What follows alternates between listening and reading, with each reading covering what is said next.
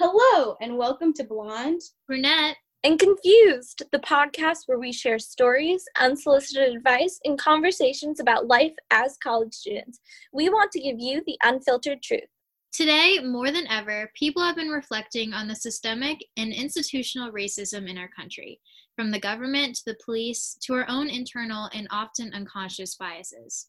As a podcast that focuses on college life, the three of us wanted to come together to reflect on the racial injustice within our own university and how we can hold ourselves, our peers, our professors, and our school accountable to create change. Before we start, we want to provide a content warning. There will be mentions of slavery, rape, eugenics, and racism during this episode. Please make the best choice for your mental health when considering if you should listen. You all listening might be wondering why we've chosen to not have a guest on this episode. It's just us three white passing ladies. A lot of thought went into that decision. I know you might be like, you guys shouldn't be talking about this. But the truth is, the Black, Indigenous, and people of color BIPOC community has been speaking out against the aggressions and injustice they faced at our university for years. People just haven't been listening. So, Bella referred to the phrase white passing, and just in case any of you guys don't know what that means or why we used it, white passing means pretty much what it sounds like. You can pass as white. So, when you first meet me, you think that I'm white without really knowing what my ethnicity is. And even though Bella and Hannah are both white, I'm not sure if we talked about it in another podcast, but I am Japanese also, uh, amongst other things like Italian, German, Irish, French. But I am a quarter Japanese, and even though I'm not very in touch with my Japanese roots. I am still Japanese, but when you first meet me, I am mainly white, and so that's what you'd probably think of me as. And so we use the term white passing because I am honestly passing as white. Some people I know don't really like that phrase, but me personally, because I'm not super in touch with my Japanese roots, I um, don't mind that phrase being used at all, and I honestly consider myself to be mainly white. So, some of the most important conversations we can have occur between people with white privilege. And I think that we need to do the work to educate ourselves and reflect rather than wait and expect members of the BIPOC community to educate us. Today, we're going to do that. We're just going to honestly reflect on our time at Hofstra and how we can actively work to fight racism at Hofstra, we don't get to say what's enough. We don't get to say what makes people feel unsafe or uncomfortable. We just want to say that we stand behind the BIPOC community at Hofstra and we want to make sure Hofstra doesn't think they can ignore that community because they can't. Hofstra should be a safe and welcoming place for all. That being said, in the future, we do hope to use the podcast to chat with student activists and amplify BIPOC voices how's the podcast going to work? It is three different sections. The first is a timeline of events at Hofstra, the second is a reflection on our own personal experiences at Hofstra, and the third is ideas for being better. I will be explaining a timeline of events uh, that we will then as a group reflect on. But the timeline is constantly changing. So I think it's important to say that we're recording this on July 9th of 2020 because every single day we learn something new. The timeline is also just things that I have pieced together. So it could be missing things, but I did the best that I could. The information I'm sharing in this timeline is compiled from tons of articles, statements, petitions, information from the Jefferson Has Gotta Go campaign themselves. Everything will be linked in our Instagram bio. Please go read that because you should be listening to the authentic and unfiltered voices of the people that wrote those things and not like my watered down version. So yeah, I've tried to consolidate things because we're moving quick, but you should really go listen to what they have to say. It's really important. So anyways, let's get into it. So since we've become students, one of the biggest movements on campus has been the Jefferson Has Gotta Go campaign. I think the three of us have probably been somewhat aware of it since our first year. Did you guys know about it before this summer? Nope. Briefly. Like I knew mm-hmm. there was some sort of issue, but mm-hmm. honestly, this tells you how unaware I am. Um, that I literally didn't even know that statue was there. I don't know for some reason, I because I just walked past it mm-hmm. and I don't acknowledge that there's a statue there. I knew the statue was there, um, Mhm. but I didn't know who it was of because Mhm. my brain be real slow. Mhm. So I did see the um, like Instagram for the Thomas Jefferson has to go Mm. statue, but it took me Mhm. until they actually wrote down which statue it was for me to be like, oh, it's that one. 'Cause I just Yeah. didn't know what that statue was. I just thought it was a guy, and I really didn't look any further into it. Mhm. My bad. Exactly. I never notice him, but the fact that we don't notice it, there's our white privilege. Even when I knew it was Thomas Jefferson, I had no idea what he had to do with Hofstra until I read the petition about his removal. Wait, he has something to do with Hofstra? Right? Yes, it's- like, it's wait, Why very really? is loose. because I was so confused about why someone why had do we have a a statue in the first place of him. I just thought it was because he was like a president. I'll I'll fill you in right now on why he's there and how loosely related to Hofstra he is, uh, and how maybe we really don't need him. Origin of the statue: David Mack. We know him. His name is everywhere.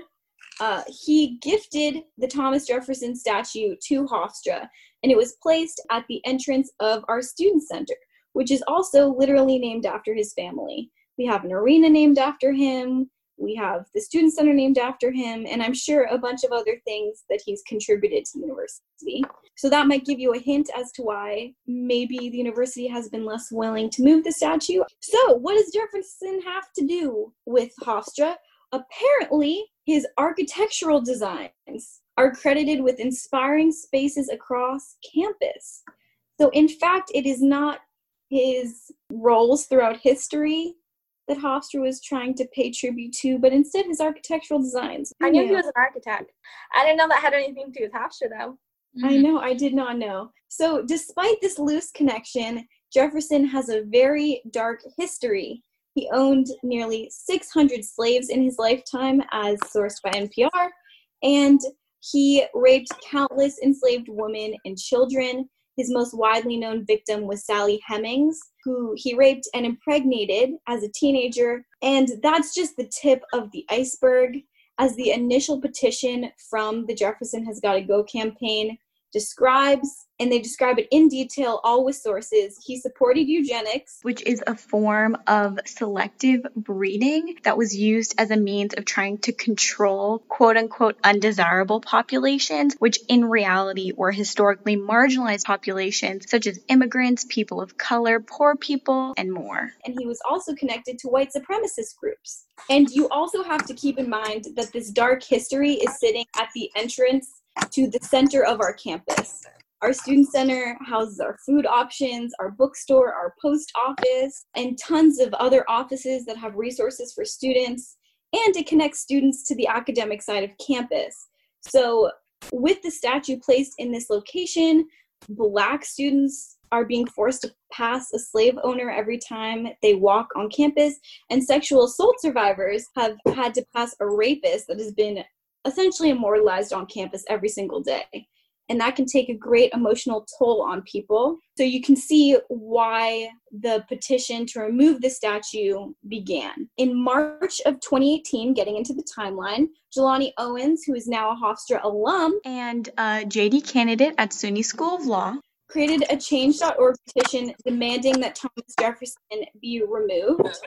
This kickstarted the official campaign, but protests to get rid of the statue have actually been going on since 2004. After the petition began, momentum built, and a demonstration was co sponsored by over a dozen student organizations to get rid of the statue. But in May of 2018, President Rabinowitz said it's not going anywhere. Former President Rabinowitz. Ah, yes, former President Rabinowitz. But despite that verdict, the campaign continued to organize.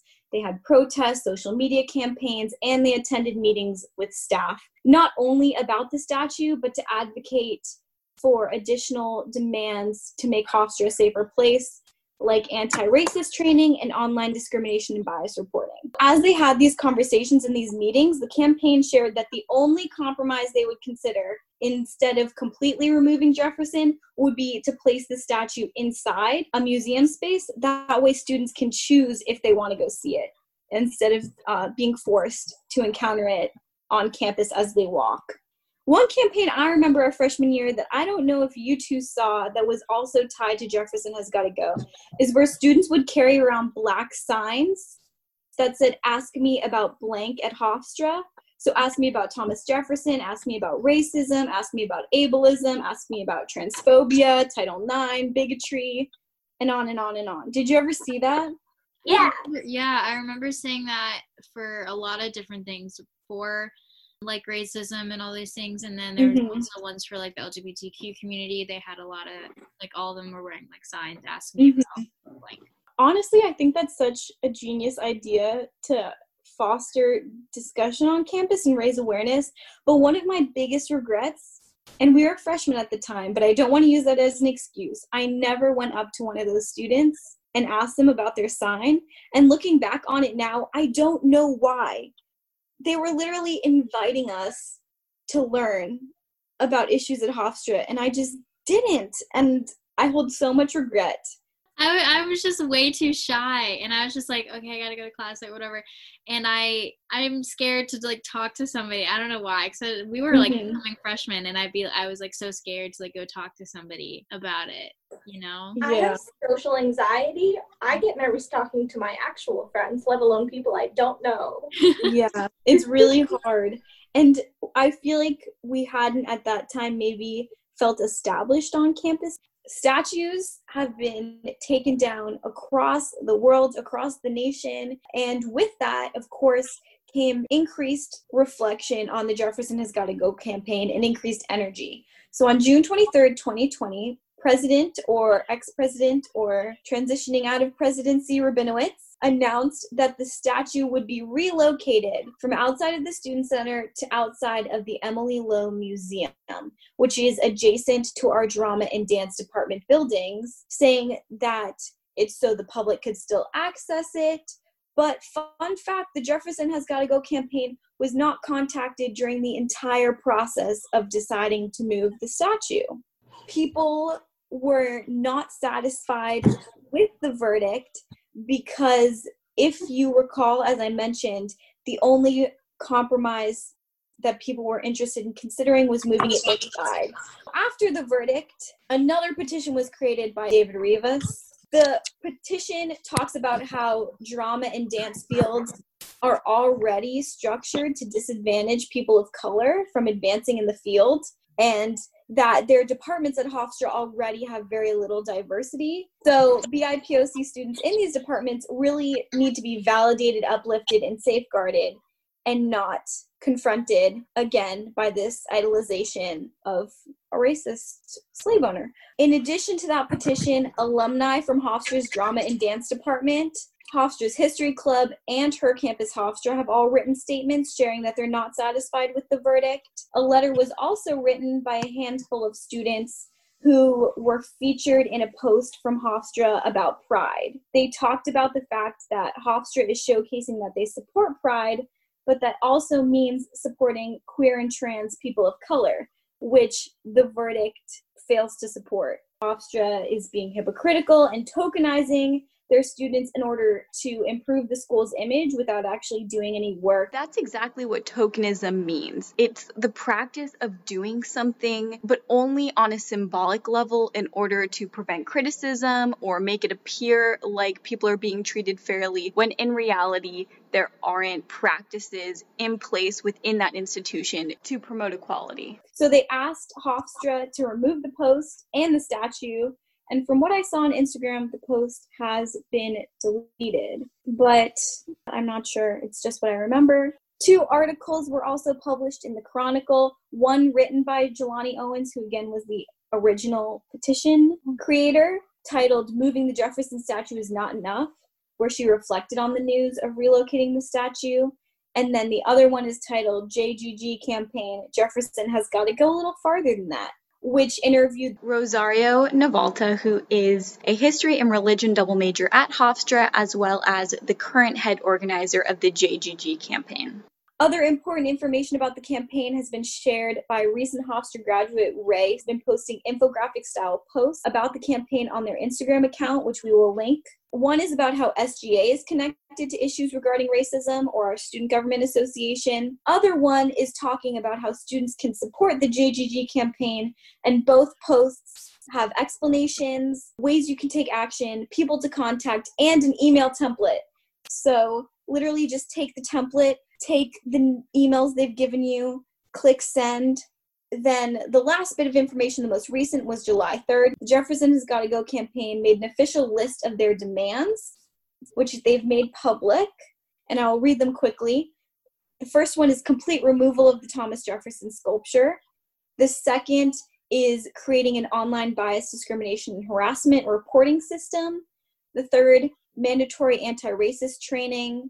The next is transparency on diversity and inclusion efforts, immediate decrease and gradual full divestment from the Department of Public Safety, payment of restitution to primarily Black serving community organizations. This is much bigger than just a statue. This is structural change within Hofstra. And if you're wondering what any of these goals look like or why they're asking for these goals, it's all in that list of demands. They've clearly laid it out. Go read that is just again the tip of the iceberg. If you go look at the links in our bio, there's also descriptions of other instances within Hofstra, such as misconduct by public safety officers.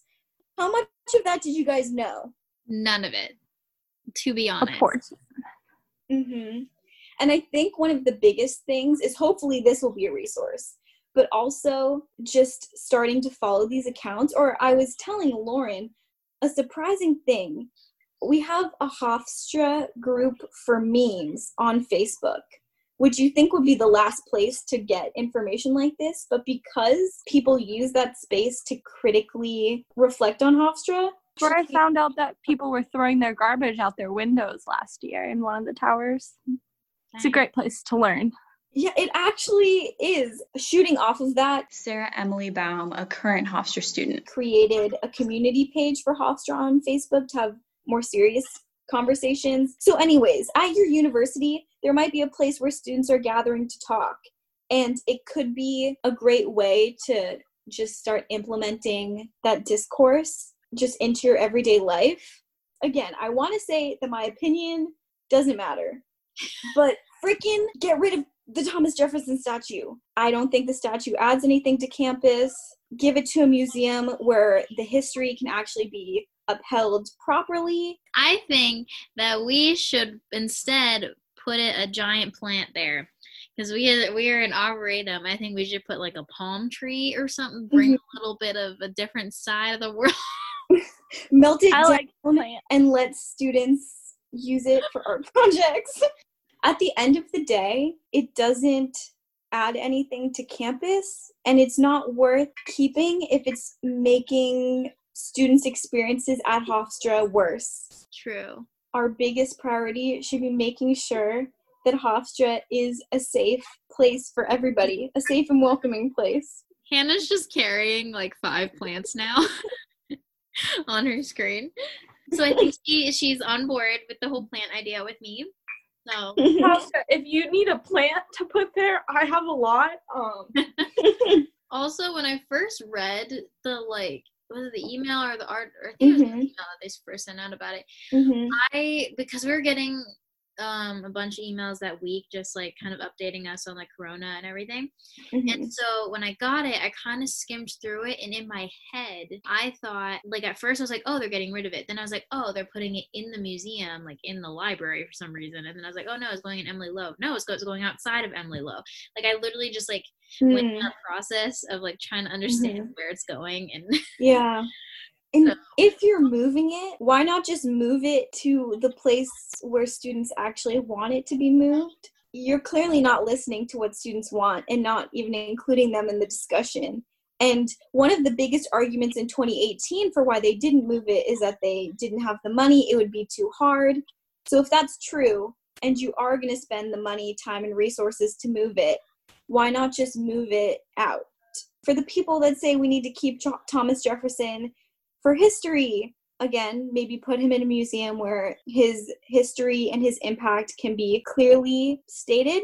There's not really much historical significance to our Thomas Jefferson Yes. statue. Mm-hmm. It's just Yes. like the buildings are loosely based on his mm-hmm. architectural ideas. You're completely right. To all the people, students at Hofstra, that think we should keep it for the history, reflect. How much do you know about Thomas Jefferson? Did you know why he was relevant to Hofstra? Has Hofstra taught you anything about Thomas Jefferson? How often do you stop and look at Thomas Jefferson? Like, why are you so invested in keeping him? I would highly recommend that you reflect on that. I know why I always remember Thomas Jefferson's there. It's a PokéStop. So like if you get rid of the statue and make I don't know, there's like a bush there. Make the bush a PokéStop. Listen, at the end of the day, we don't need him. We don't. We don't need him. Mhm. And if you're white, our opinion doesn't matter. So we extra don't need him. Also, I was telling Lauren, one of Thomas Jefferson's direct descendants literally said, take his statues down and do oh, not Oh, idolize him. It's like this old white dude. I found his So- Instagram. He only has like 50 followers. so, yes, listen to him. He's literally saying we don't need it. So I think we can say that we don't need it. Segwaying to Segways are dumb. um I know I had no idea how to do that, guys, but it's happening right now. Racist incidents on campus. All right, now we got three mostly white girls talking about racism on campus. I was just like kind of thinking back to uh, when we did Welcome Week training and they asked us about microaggressions because that's when I first learned what they were because I had no idea. Mm. Really? thought of a microaggression that ha- that was uh, towards me. So my story, which is short, but my story, it was only only happened once. People usually, when they look at me, don't think like a lot of them are like you're something, but they don't first initially think Asian, unless once you've actually known me. You're a But bit ethnically ambiguous. Yes, I'm ethnically ambiguous. I said I'm Japanese, and someone was just like, "Oh, I wouldn't have thought you're Asian. You're really pretty." And I'm just like, I don't know how to take that. It's just saying it's like saying that Asians can't be pretty, and I'm like, "Thank you." Like I didn't know how to respond to that, but I was like, "Oh, that is." A microaggression, I now understand. So that's the only thing that someone's ever said to me. But other than that, like I'm chill. I don't know why you didn't tell us about that on campus because I would have found them. I don't even know. I it, it was a random guy. Like I don't even know his name anymore. Cause it, it was freshman year, so I honestly don't remember who it was. Like I was just like com- confused. I was like, "Is that a co- I can't tell if that's a compliment or not. That's just odd." And so I was like, "Thanks," and then I just. I think it's a compliment to you and an insult to like thousands of other people. I have witnessed two instances of blatant racism by professors since my time at Hofstra has begun. And I say by professors because honestly, it's shocking, or maybe it's the sad truth, that people can get to a PhD level of education and, you know, have researched and done a ton of work in their field and still be doing these things that I think we would all agree are not okay. The first one is when in a lecture a professor used a caricature voice when reading work by a black author, which basically perpetuated negative and degrading stereotypes. I personally have no recollection if they ever apologized, but after the lecture, we had a breakout class and students resoundingly spoke out about it, both in the class and in other classes who had watched the lecture. We ended up having a town hall for all of the students that attended the lecture where they could address concerns. And the teacher in question was not made to attend and never showed up. Just imagine that.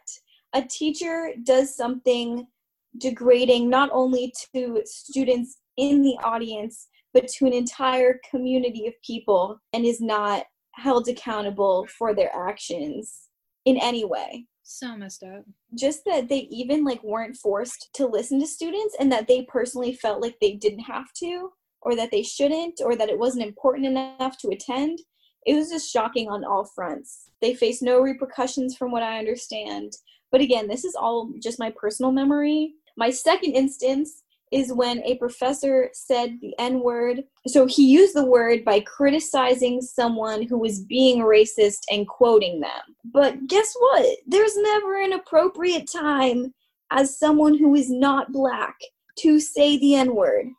I don't care if you're quoting someone. Mm-hmm. So it was towards the end of class, and I just remember all of us looking around the room like, did that just happen?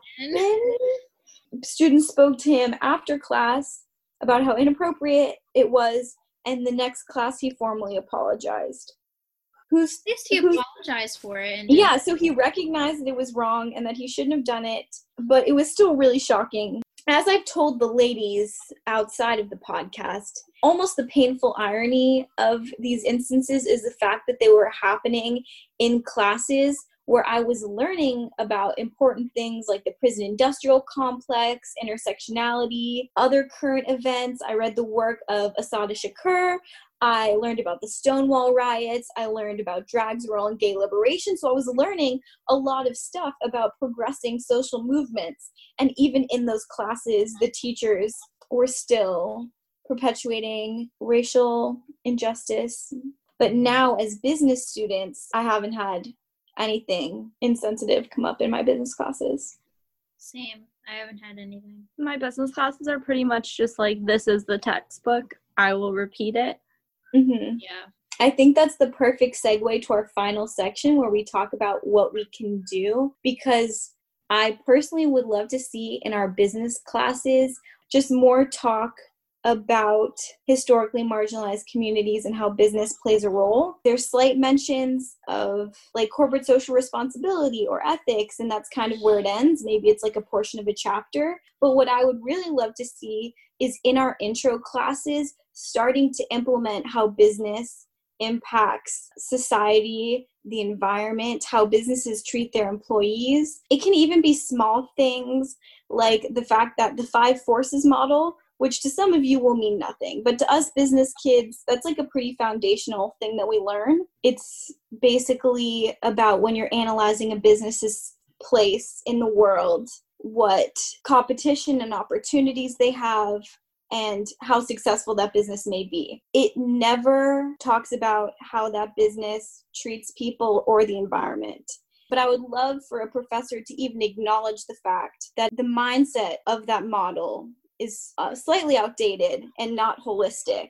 Or even in our entrepreneurship class, I would love for them to stress how you develop a company on a strong foundation of values where you're going to treat employees with a certain level of respect or how hard is it for a woman or a person of color or a young person to get funding as an entrepreneur so anyways uh, tons of random ideas race it's built unfortunately into the foundation of our country and i think classes even if they don't feel like they have to acknowledge it should think about how they can as a school that's breeding the future business people of America, I would love to see us come out of Hofstra wanting to make an area of study that a lot of people see as like evil or greedy. I would love to see people come out of Hofstra wanting to create really positive change. It's a good part of quarantine is it gives people the time to like reflect on how they're acting and so like when we all go back into society, like we can all try to Mhm. kind of realize how we're acting and like what Mhm. we think and our opinions and That's so true. It gives you so much more time to learn and think and reflect. So, if you take this time now, everybody, to think about what you're going to do when you come back to campus, you can hit the ground running. For the people that don't know where to start, like maybe like us, you had no idea what was happening on your campus. And we've mentioned it before. Start surfing social media for accounts you can follow. Like, read your school newspaper. You know what I did? I looked up our school's name and racist on Twitter, and Twitter will filter like keywords, and you can read what people are really saying about your school. But yeah, just start looking at social media and integrating that into your everyday feed. And if you see something, share something because a lot of the things that I saw was because other Hofstra students reposted them on their stories.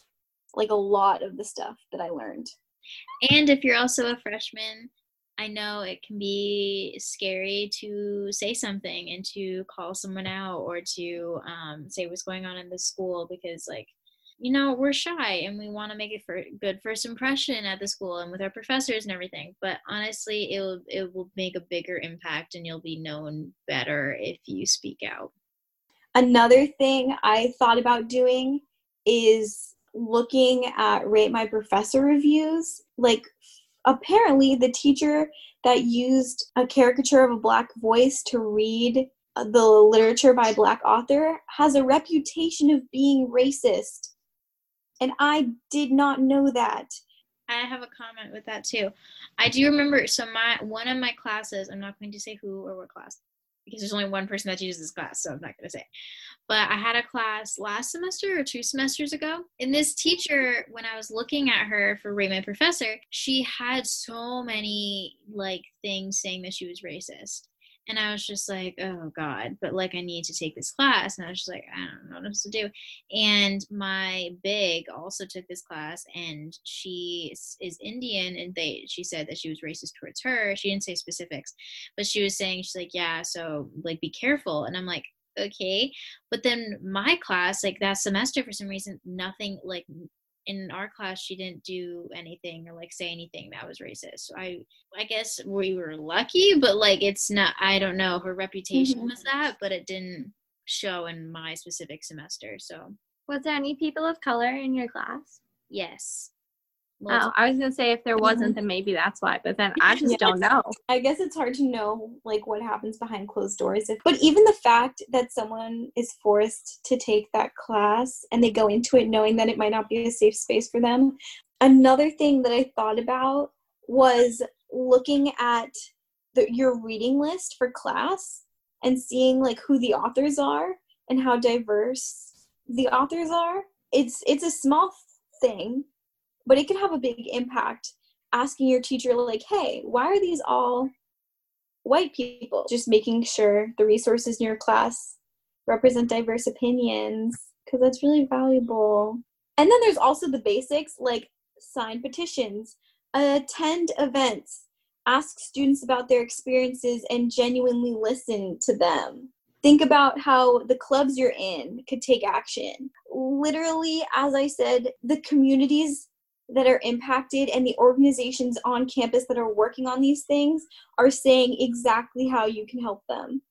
So sometimes the best thing to do is just listen to them. Mm-hmm. Welcome back to preschool. We're all going to turn on our listening ears. Exactly. So there's this thing. I don't know why I didn't even think of this. Okay, there's this thing. I don't know if it's true or not, but it seems to be true apparently for the more popular sororities they do something called a chosen minority. And so in every recruitment group they have to at least have one person of color as their chosen minority to make their sorority not look racist. So and i'm just like uh you know what's a really easy way to not look racist is to include people in your organization because they're cool people and you should want them in your organization and you shouldn't have to force yourself to include them. This is Bella editing right now. I just wanted to pop in and clarify what my reaction to this rumor is trying to convey. I was trying to say that this rumored practice doesn't seem to be a genuine effort to make Greek life more inclusive and diverse, but rather appears to be a form of tokenizing that tries to cultivate a positive and inclusive image without actually doing the work to dismantle the structural racism within Greek life. So I hope you better understand the point I was trying to make. Doesn't one of those organizations only let people in that they think are pretty? That's like a known fact, right? The disclaimer I want to leave when you're all thinking about the ideas we have given to be better when we return to campus. Please remember these are all our ideas and they're not coming from a place of experience because yes, we're all pretty exactly. Yes, exactly. The most important thing you can do is stand with your BIPOC communities and do what they ask. Listen to them genuinely listen and stay educated about what's happening on your campus. This yes. is like when you're first learning something and it's like, I'm gonna do a Google. We're the quick Google. We're not the in depth, like, I'm gonna click on this article.